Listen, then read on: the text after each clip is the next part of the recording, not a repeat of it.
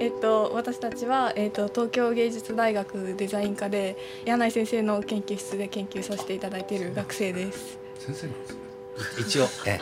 たまにです。しはい。はい。映像に興味があってやっぱりプロデューサーとして最高峰にいる鈴木さんの話を聞きたいっていうことでみんなすごくドキドキワクワクしてきてます。はい。よろしくお願いし期待にます応えられるといいんです はい、はい。緊張しますよ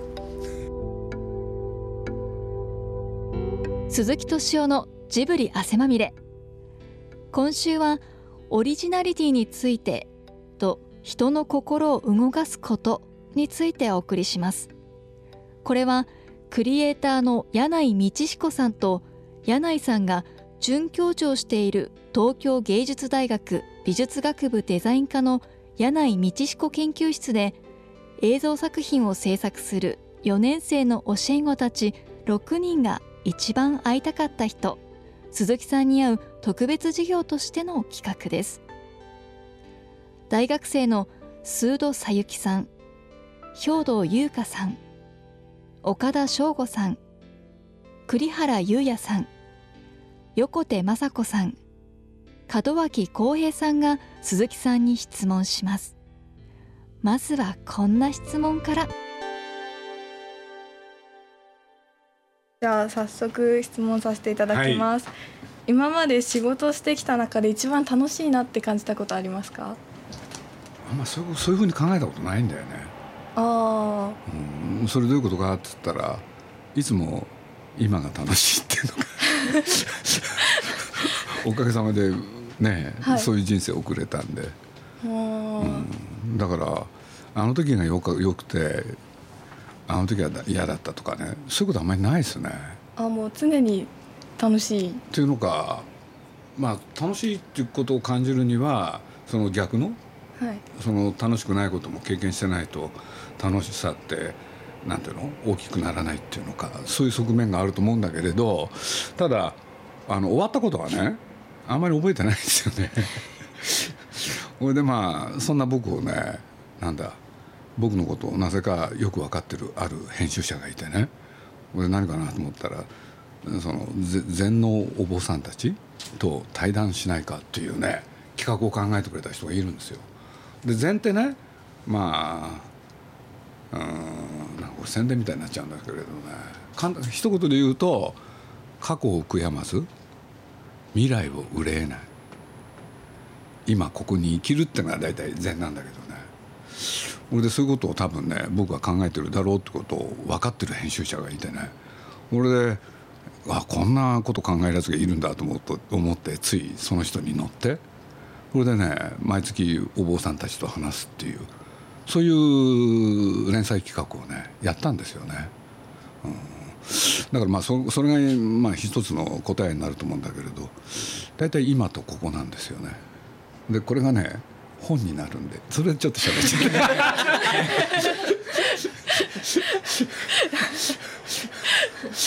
タイトルはねまあ皆さんなんか難しいタイトル考えてたけれど僕それちょっとどう？っつってね俺でねこういうタイトルにしたんですよ「禅とジブリ」って。なんかやっぱりなんていうの？仏教っていうと禅っていうとみんな難しい言葉が浮かぶみたいだからで、まあ、その担当の人が本当いろいろ考えてくれたんだけれどあんまり深く考えないでこういうのはどう って言ったらこれに決まっちゃったんですけどね。はい。今結構アニメの作り方変わってきてると思うんですけどデジタルに完全に移行したりそういうことについてその点作り方が変わっていくことについてどう思いますか？アナログからデジタルへの移行っていうことで、はい。確かにあのデジタルになってあのいろいろ違うことは出てきたけれどしかし基本は変わってないんだよね。要するにまあね何か考えて作品作ろうでそこら辺なんかねいくらコンピューターで何かやってもなかなか出てこないし じゃあそれを具体的にどうやってやるか？はこれまでやってきたアナログの方法？それがデジタルに置き換わってるだけで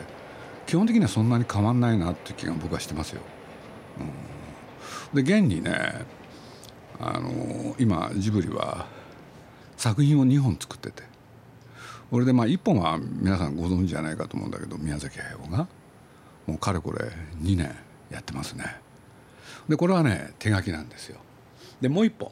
宮崎五郎がね実はコンピューターっていうのか CG で作品を作ってる、うん、だから面白いですよね。見てて。でも基本的に何か変わったかっつったら変わってないですよね、うん、ただ現場行くでしょ。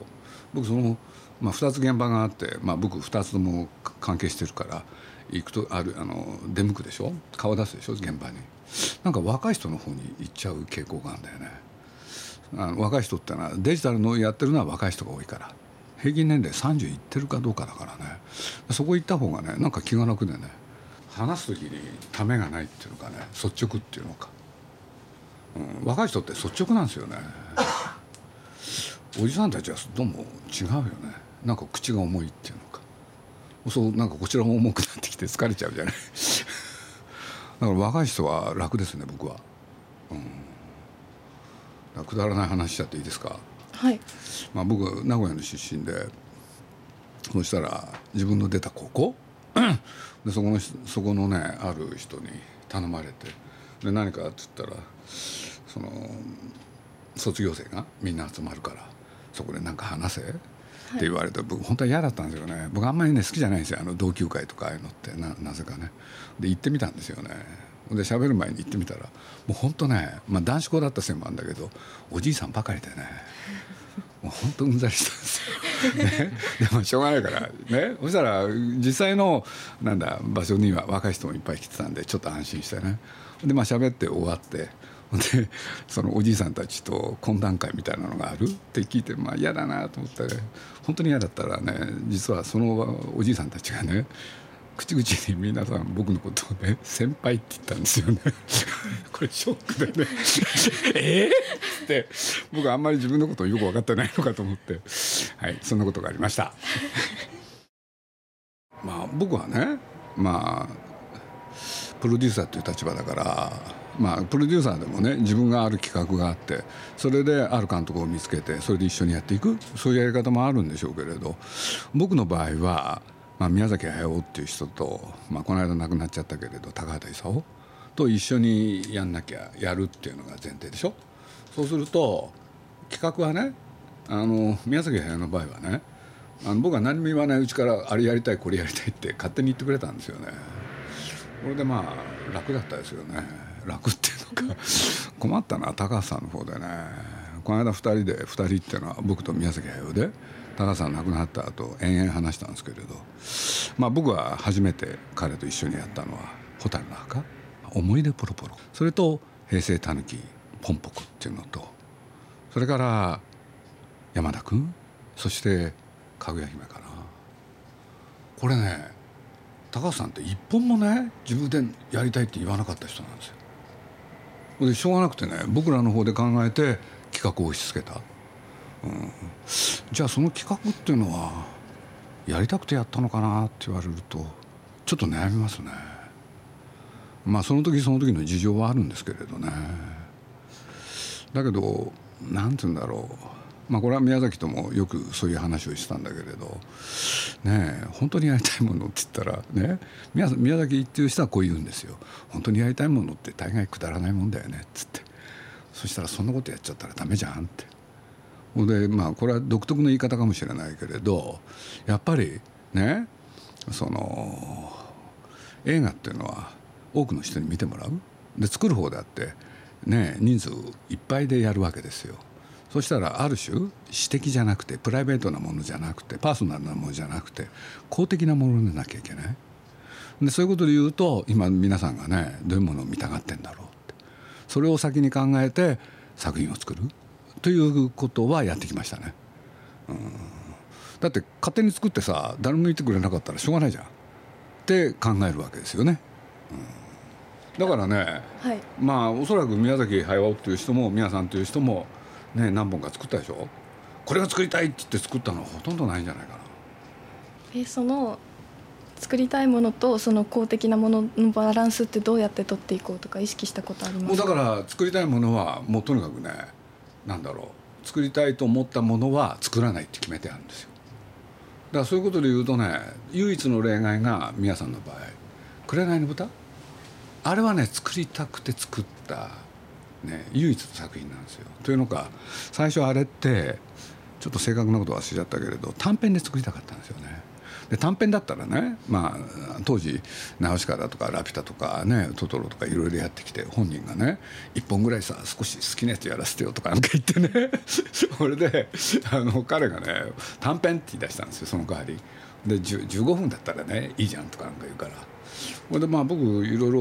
考えてね15分かと思ってほんでそしたら飛行機でね飛行機の中で上映するとかどっかで見せたいわけだからいいんじゃないかなと思ってでやってるうちにねなんか伸びちゃったんですよね 伸びたっていうのはね彼が好きなものをやりたいってやな考えた15分の内容僕はまあはっきり言うとですね本当につまんなかったんですよ。ね俺でついね余計なこと言ったんですよ。あの映画の冒頭の15分間覚えてる人は思い出していただきたいんですけれどなんかね子供たちがなんか悪いのにさらわれてそれを助けて終わりっていうこれで終わりだったんですよ。そうするとね。面白くないでしょ？俺僕ねしょうがなくてねこのこの豚ってなんで豚になったんですかって。そしたらね怒っちゃってね。そういうことをねいちいち説明してるから日本映画ダメなんだよ。とかね？言い出したんです。本当に怒ったんですよ。で怒りつつね次の日になるとねちょっと考えたから聞いてくれるっていうね。それやってたらね15分がね30分になってねで中途半端な長さになっちゃったでしょ？これで僕ねもう一回ぐらいこいつがねなんで豚になったかをやるとどうですかねって言ったら「え2回もやるの?」とかなんか言い出してね。ほんでやってたらねそれがね 今度はね60分ぐらいになっちゃったのかな。ほんで60分ぐらいになったんで皆さんこれね60分で世の中へ出す？もうこの際だからしょうがないから長編映画として作りましょうよっつってこれでね気が付いたら80分になっちゃったんですよそうやって作る時もあるんですよねでもその時に何て言うんだろう後で考えるとですよこの人は何で豚になったんだろうっていうのは多分ねやっぱりある種の公的なもの一般の人が見てちゃんと分かるもんにしようっていうのはどっかにあったんでしょうねそうだと思うそうだと思います普段から結構そのなんで豚になったのとか結構聞かれたりするんですか？まああの映画の場合はね大変でした。でなんだかっつったら もう映画映画を作ってその後まあ日本全国回ってねそうするといろんな記者の人が質問してくれるじゃない。そ うするとねもう記者が会うごとにねなぜ豚になったんですかって聞くんだよね。そしたらねもう宮崎が怒っちゃってねもう本当に俺は一体何回これこの質問受けなきゃいけないんだっつって。そうなんですよ。いや他の作品でも結構そういうふうになんでってこう質問されたことによって物語が付け加わったりすることってあるんですか？やっぱりだけどまあなんていうのプロデューサーの役割ってさあの本で言えば編集者と同じで最初の読者だから最初の観客だよね。だから僕は最初の15分間見て、ね、これは言わなかったんだけれど面白いと思わなかったんですよ。それでつい出ちゃったんだよね、うん、そういうこともあるんだよね。長い人生には。あなんか結構話変わっちゃうんですけど僕はあの去年あのアニメーションブートキャンプってご存知ですか？あの文化庁がやっているそのアニメーター育成プログラムみたいなものであのアニメーターの方があのプロのアニメーターの方が学生から新人の動画マンぐらいまでの方の、えー、と20人ぐらいをその3日間ぐらいかけてこう指導するみたいな合宿があって参加したんですけれどもなんかやっぱりそういう全体的に今そのアニメ業界でそのま技術なりその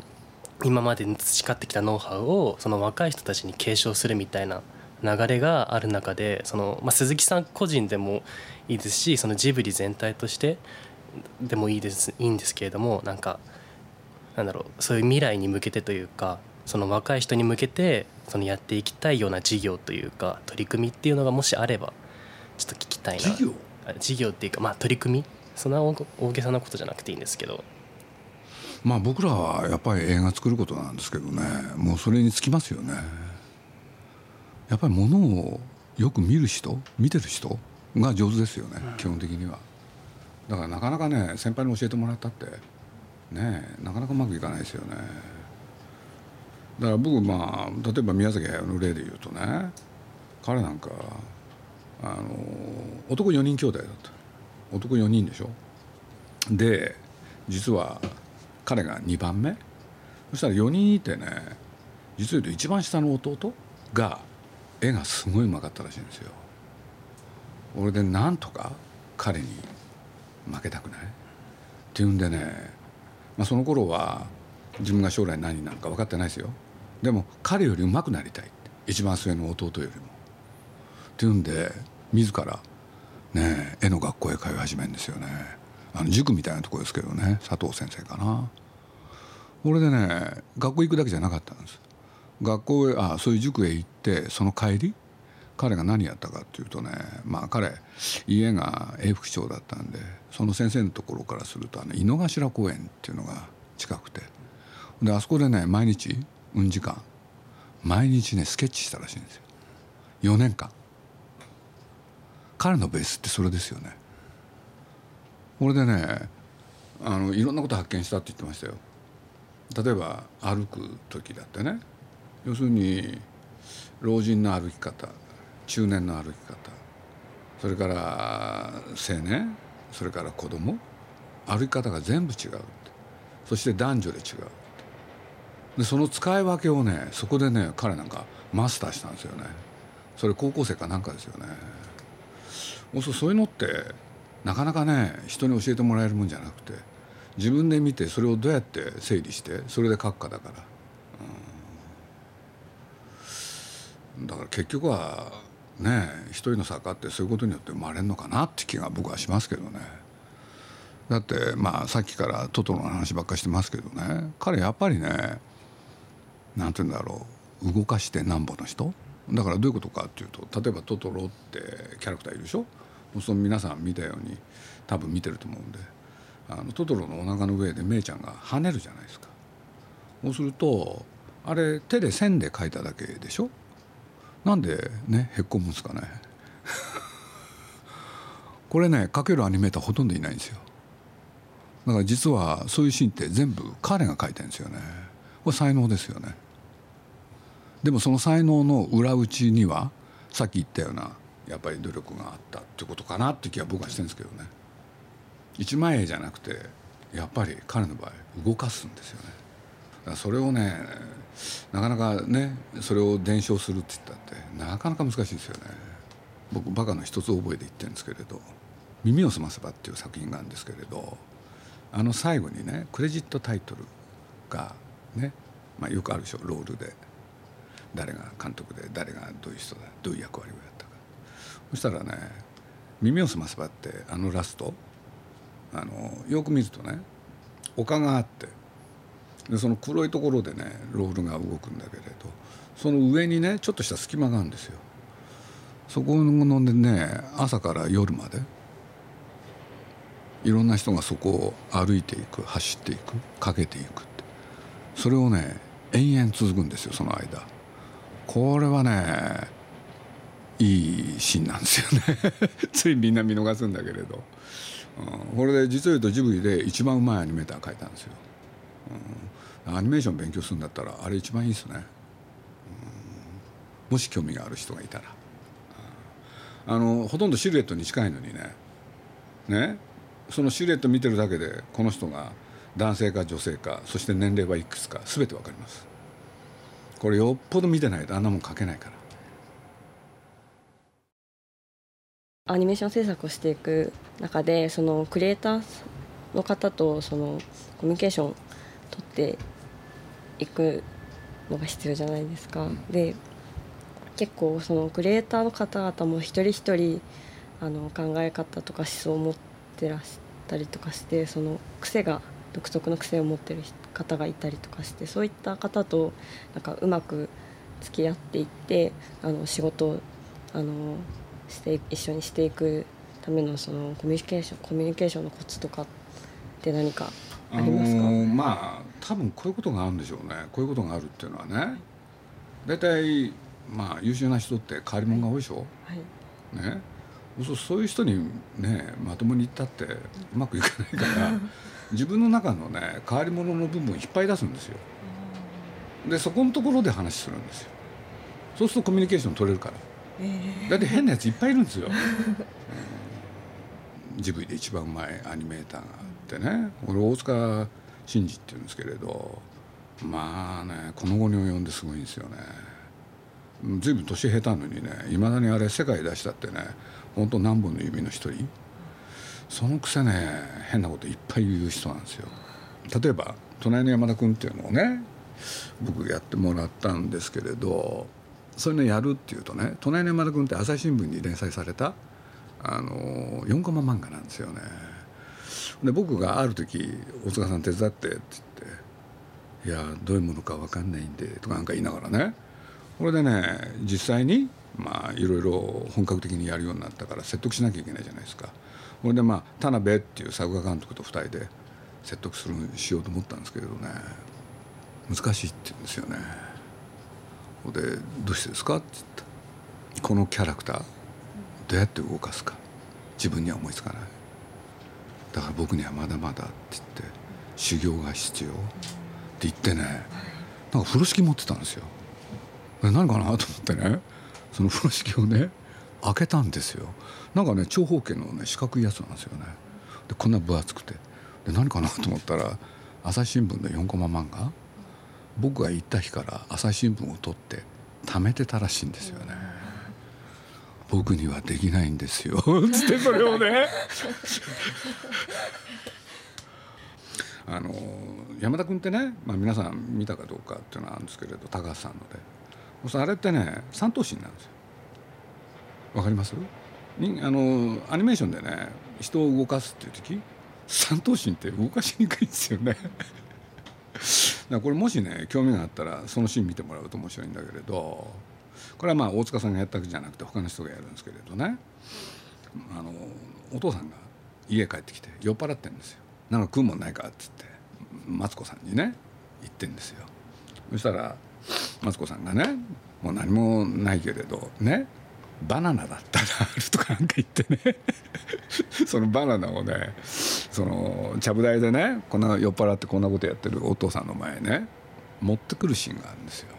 これぜひ見てほしいですね。三頭身の人が座らなきゃいけないんですよ。それでバナナを渡す。まあ僕もこのシーン見た時はねちょっと驚いたですよね。俺で気になって「あのシーンどうやってやったの?」って。俺でビデオにして解読してみたんですよ。普通座るって言ったら足を曲げなきゃいけないわけでしょ。三頭身ってどうやって曲げるんだその秘密を知りたくなった。で見たら分かったんですよ。座る直前ね一瞬ですよ。背が高くなってる。で足を伸ばしてあるんですよ。これで足を曲げるんですよ。それで座り込むんです。それを目にも留まらぬ早技でしかも背を伸ばしたことは分からないように書いてあった天才ですよね。これ書いたやつは。アニメーションってそういうとこが面白いんですよ。だからね僕宮崎駿っていう人にやっぱり感心したのはねまあその映像を使って僕は予告編を作るんですよ。そしたら宮崎が珍しく予告編見た？見た瞬間ですよね。これ誰がやったんだって。でその人を一緒にやろうって。見逃さないんですよ。あのね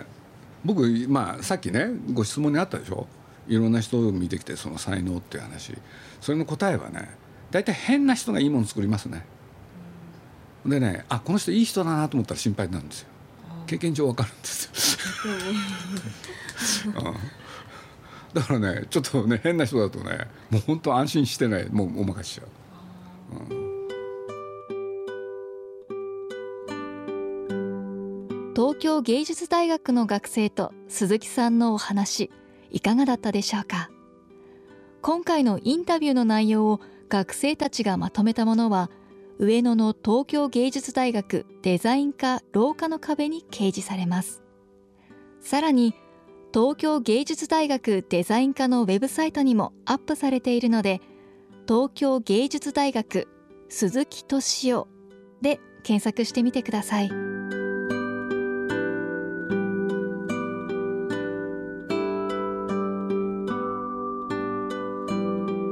鈴木敏夫のジブリ汗まみれこの番組はウォールト・ディズニー・ジャパンローソンアサヒ飲料日清製粉グループ au ブルボンの提供でお送りしました。